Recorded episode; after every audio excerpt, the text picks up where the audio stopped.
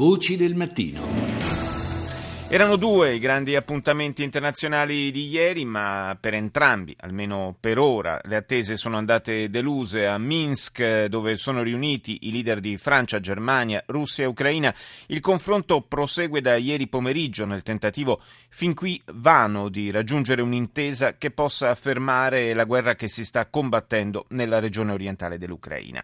Nulla è trapelato finora sull'andamento di questa vera e propria maratona negoziale.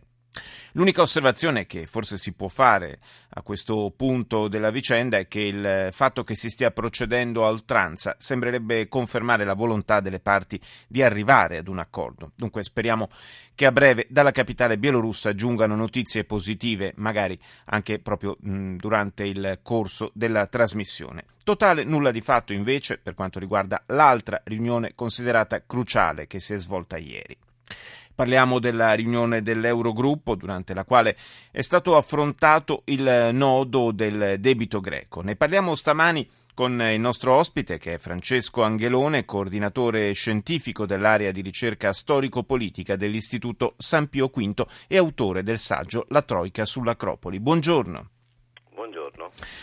Tutto rinviato a lunedì, dunque, tra Eurogruppo e Grecia, ma con quali prospettive, al di là delle dichiarazioni, diciamo, quasi scontate di rito su eh, sulla, diciamo, piccoli passi in avanti che sono stati compiuti, dichiarazioni che sono state rilasciate da entrambe le parti?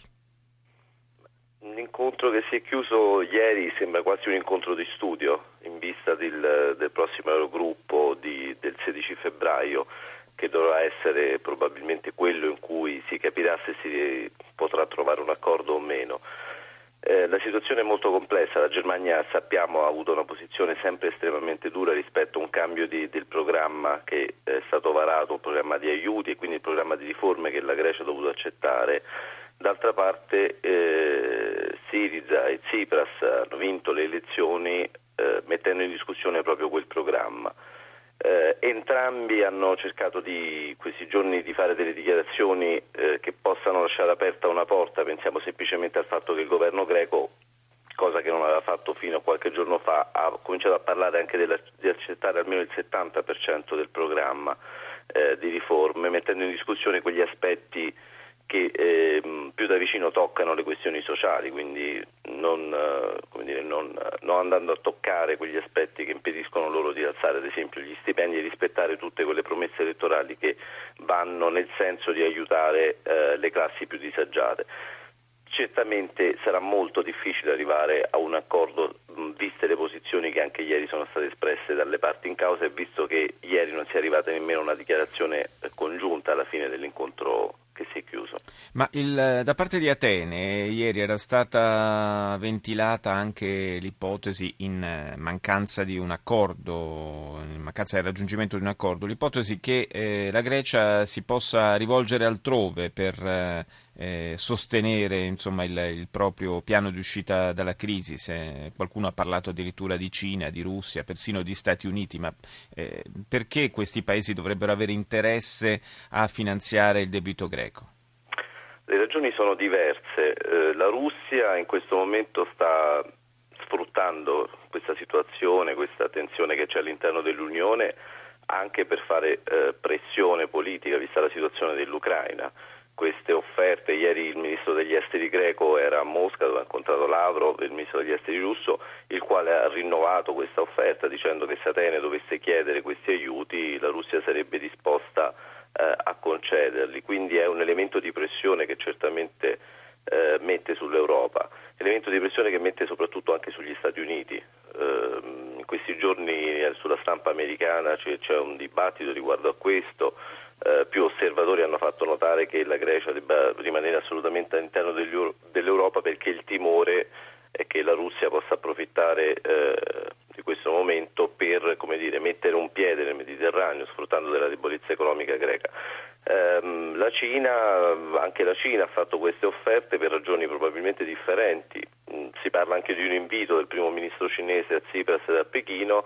Eh, la Cina ha interessi prettamente economici e la Cina ha già interessi molto forti in, in Grecia. Pensiamo semplicemente che una buona parte del porto del Pireo, certo, è attualmente gestita da una società di shipping cinese, eh, la quale sta cercando di utilizzare il porto del Pireo come hub per, per il Mediterraneo, per le proprie merci e per quelle di grandi aziende, di grandi multinazionali, per poi eh, tramite eh, ferrovia farla arrivare nei Balcani. Quindi c'è un piano di penetrazione economica ben preciso da parte della Cina e eventuali aiuti ad Atene ovviamente vanno in questo senso. Quindi è una mossa comunque, quella dal punto di vista strategico, diciamo, del nuovo governo greco, abbastanza astuta, diciamo così, per, per seminare anche un po' di zizzania forse all'interno del, dell'Unione?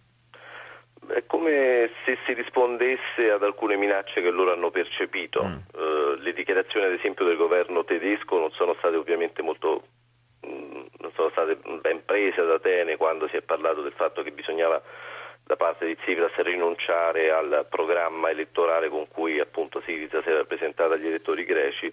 Questo ha dato molto fastidio ovviamente ad Atene e in qualche modo si risponde, cioè si cerca di dire anche noi abbiamo delle frecce nel nostro arco e, e quindi questo però ovviamente da una parte mh, potrebbe portare a un abbassamento delle richieste da entrambe le parti, dall'altra potrebbe anche portare a un aumento della tensione, quindi è un gioco molto delicato che quello che si sta portando avanti sia da parte del governo greco che da parte delle istituzioni europee. È una questione che ormai non è più solo economica ma certamente anche politica. E come sempre in questi frangenti è anche difficile distinguere quando dei leader politici stanno parlando al proprio elettorato e quando invece eh, stanno davvero parlando agli interlocutori continentali. Io ringrazio Francesco Anghelone per essere stato con noi stamani.